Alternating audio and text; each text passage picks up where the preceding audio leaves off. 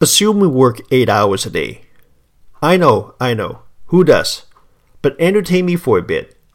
Assume that we work 8 hours a day. That would account for roughly one third of our adult life. And if spirituality has nothing to do with work, then God would have nothing to do with one third of our adult life. That's insane. And that's my premises. I use the term living cycle to describe how lifestyle in North American urban cities has changed over time. Of course, the depiction is done in very broad strokes, but I think it's still very helpful for anyone to understand the change of pace in places like the Silicon Valley, New York, or Houston in less than 5 minutes. The living cycle back in the 50s and 60s was about 24 hours. In that world, we would get up in the morning, go to work at 9, come home after 5, have dinner, spend some time with our families, go to sleep, get up the next morning, and repeat the same thing.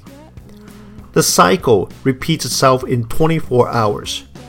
Now you understand what I mean by living cycle. The saying 9 to 5 perfectly described our work life in that period.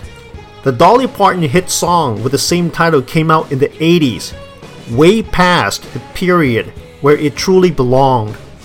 Because the living cycle had already become longer in the 70s. Remember then? Life was busier. Everything was booming. Opportunities were all over. We just needed to work harder so we could make more. So, if the boss does not leave the office at 5, employees would get the message and stick around. In other words, the workday became longer. Instead of waiting for the clock to strike 5, people were really looking forward to the coming of the weekend. That was when we had the saying TGIF, Thank God It's Friday. A restaurant chain was actually named after that.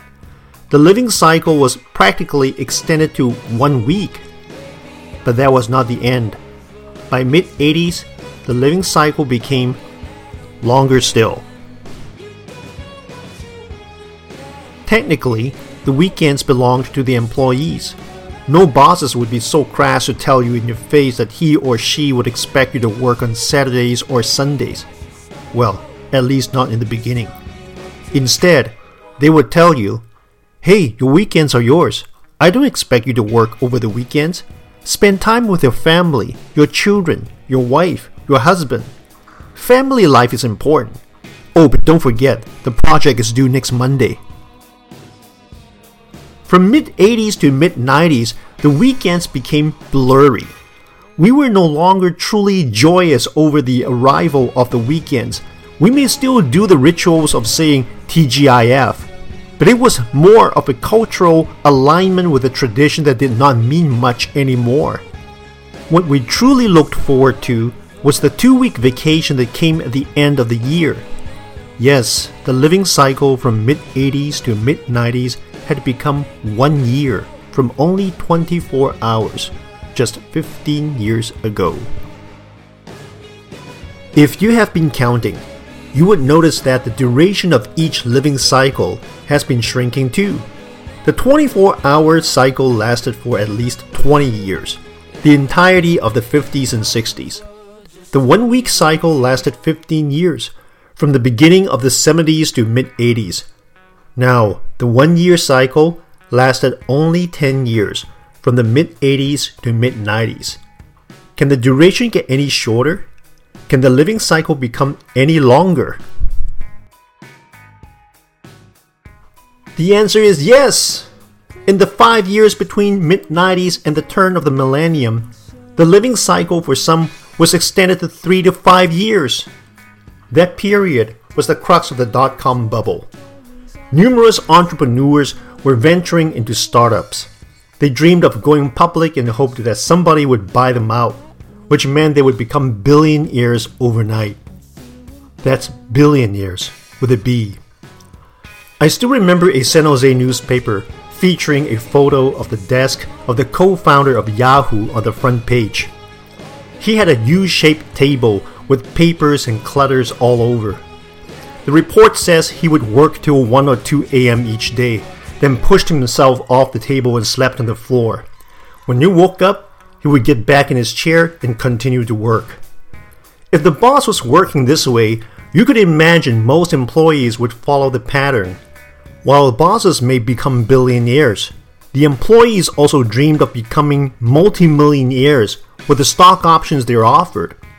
So, yes, living cycle has been extending from 24 hours to 1 week and then to 1 year and now to 3 or 5 years. The unspoken assumption behind this is that life begins after this is over.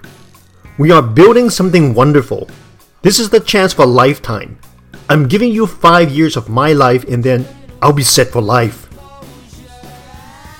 But what if this, this thing, is never over?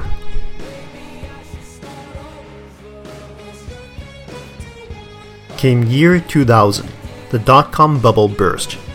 The living cycle changed again. It was no longer 24 hours, or one week, or one year, or even five years. It had become what I called undefined, or fragmented. Many people lost their jobs and became unemployed.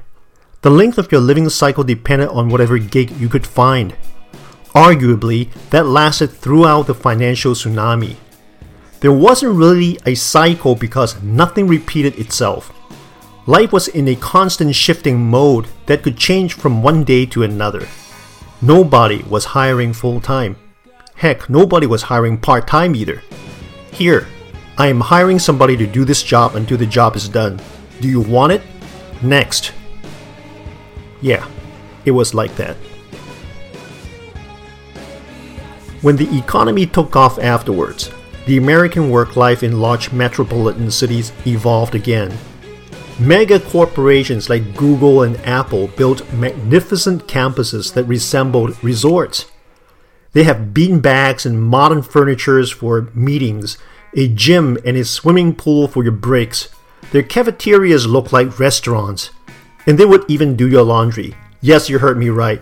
They would do your laundry for you. Why would the company do your laundry for you? Because they don't want you to leave. You may now eat there, play there, exercise there.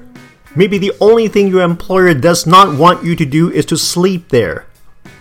But I suspect that might have changed if not for the pandemic. As much as the living cycle has been pushed to become longer and longer, there is still a break point where you may distinguish work from life like when you physically leave the premise, when you turn off your phone, when you disappear in a digital world or virtual reality that does not have your boss in it. And then the pandemic hit. We're all working from home, or many of us do. And now, the last boundary between work and life is erased.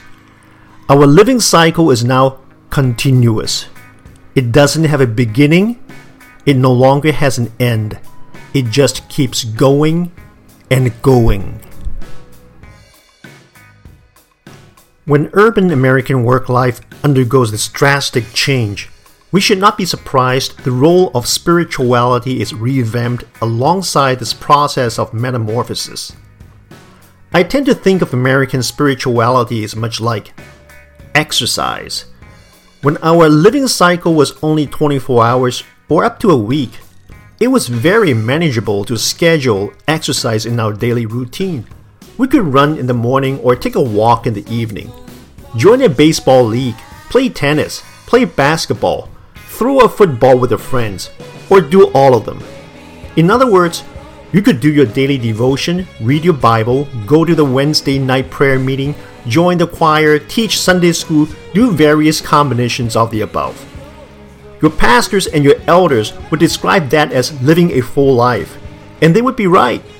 But things get a bit hairy when the living cycle was extended to one year. Spirituality was still like exercise, but it was more like the exercise you didn't do. You would go for a walk on your wife's urge or when you feel guilty enough. You know it's good for you. You know you need it. In fact, you feel better every time after you exercised. But you just couldn't get it into a routine. When you get up in the morning, you're already exhausted. Coffee is not something you enjoy while reading the paper. It is a medicine to wake you up and keep you going for the rest of the day. The fact is, you don't have enough rest. Exercise and rest go hand in hand. You simply don't want to exercise when you don't even sleep well. So your belly grows bigger and you finally take up that cardio class in the Y when you have to buy pants with a larger waist size. You know how the story goes. You enthusiastically attended class for three months and then you stopped. The fact is, you may be able to operate on adrenaline at work, but Red Bull simply cannot set you on a regular exercise routine. Those exercises that you were able to squeeze in are markers to remind you that you know exercise is important. That's why you make sure you attend church on all the important occasions Thanksgiving, Christmas, Easter, your children's baptism, when your wife does the opening prayer. And all other Sundays that you showed up were bonuses. Those Sundays when you showed up are markers. Markers that you use to remind yourself that you know spirituality is important and that you are still a believer. What you don't tell yourself is that you also know this is way under what you need and what God wants from you. It is like those exercise that you didn't do. A stroke or heart attack might be coming down the road, but that's not something you can do anything about today. You'll worry about that later. That's when the living cycle was still just one year. When it became three to five years, spirituality was in a halt. You were living in a constant emergency mode. The project was always due yesterday, if not sooner. What could you do? You were working for a startup. That's when your spouse felt like he or she was living a single parent life. You have children, right? Oh, you're lucky you. That's the time when you abandoned everything else your family, your life, your sanity. Who needed sanity? Your health? Well, it's just for the moment, like for the next five years. That's why we have medical insurance and, uh, you know, life and accidental death insurance. Oh, we don't see you in church anymore. We know that you're alive and quote unquote doing well from your wife, who constantly apologizes for your never showing up in church. And that's why she's serving everywhere to make up for your part. Deep inside, you know this is not good. But you tell yourself that when this is over, life begins.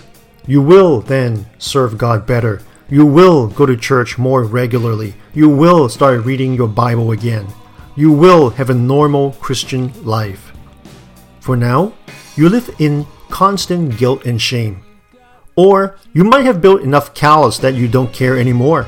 You have successfully put God in a separate compartment and you don't think about Him anymore. Spirituality is no longer relevant.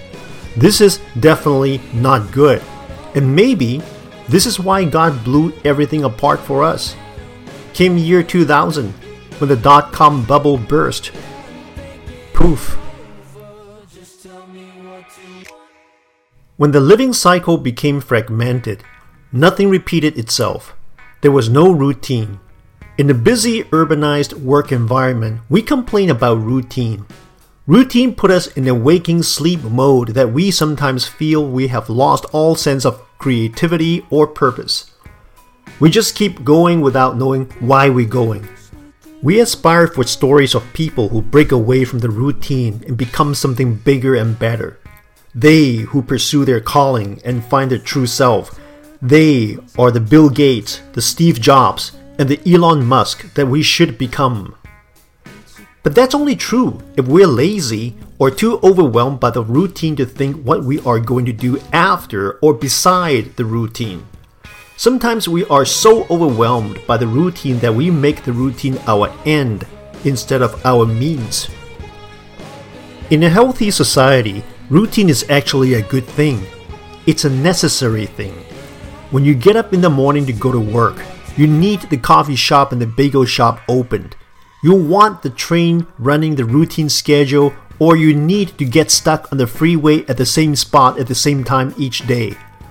Routine is a place where we don't have to rethink the purpose, redefine the task, or redetermine the goals and values.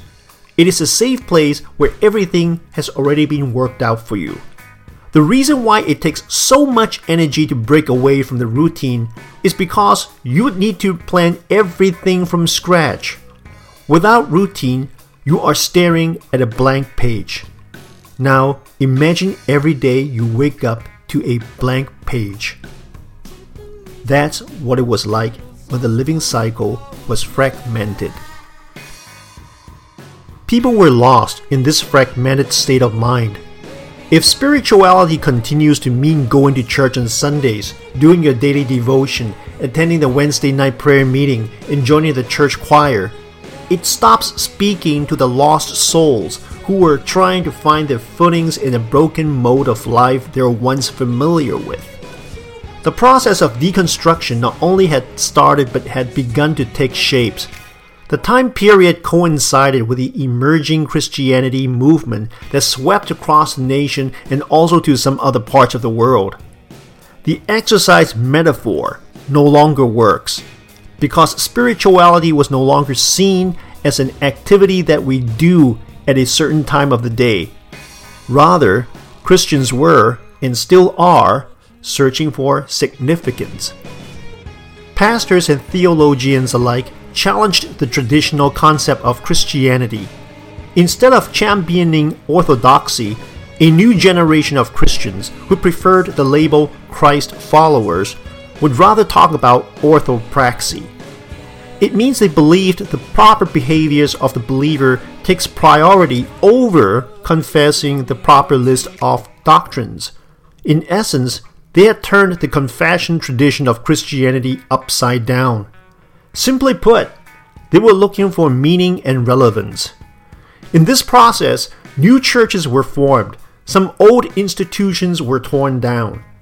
Therefore, deconstruction took the form of both tearing down old ways of thinking and building up new understanding of traditions.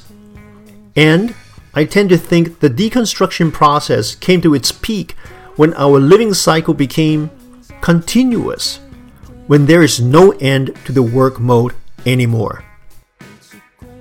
From the beginning, when our living cycle was still only 24 hours, the church has been competing for our time to do spirituality. In a sense, this form of spirituality is better understood as performance. How well do we do?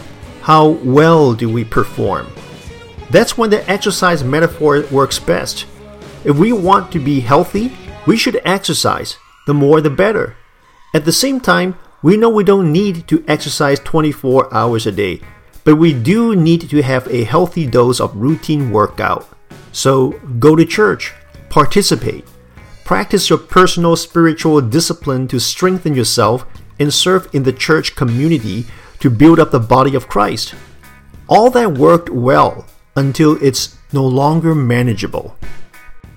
The continuous mode of living cycle erases all meaningful boundaries between work and life. Technically, you can still get people to go to church on Sundays, but there is no more pretense that this form of spirituality only makes sense in the bubble we create between 10 to 11:30 on Sunday morning. Outside this bubble, the heart and mind of the one are consumed by a construct that shuts its door to any spiritual values like love, humility, forgiveness, or sacrifice. Even when we escape to church on Sunday mornings to gasp for spiritual air, to remind ourselves that our souls need to be with God, still, the constant vibration of the cell phone or the never ending texting would infiltrate this bubble to break up this illusion of holiness and tell us that we really belong out there. Deconstruction of Christianity is complete. I wouldn't call it a bad thing. It only happened because how we do church didn't change while the outside world is rapidly changing. We have gone through stages like this before. Only this time, it's not about the style of music or whether you can use drums. It's about our theology. It's about how we understand church. But that belongs to another podcast, don't you think?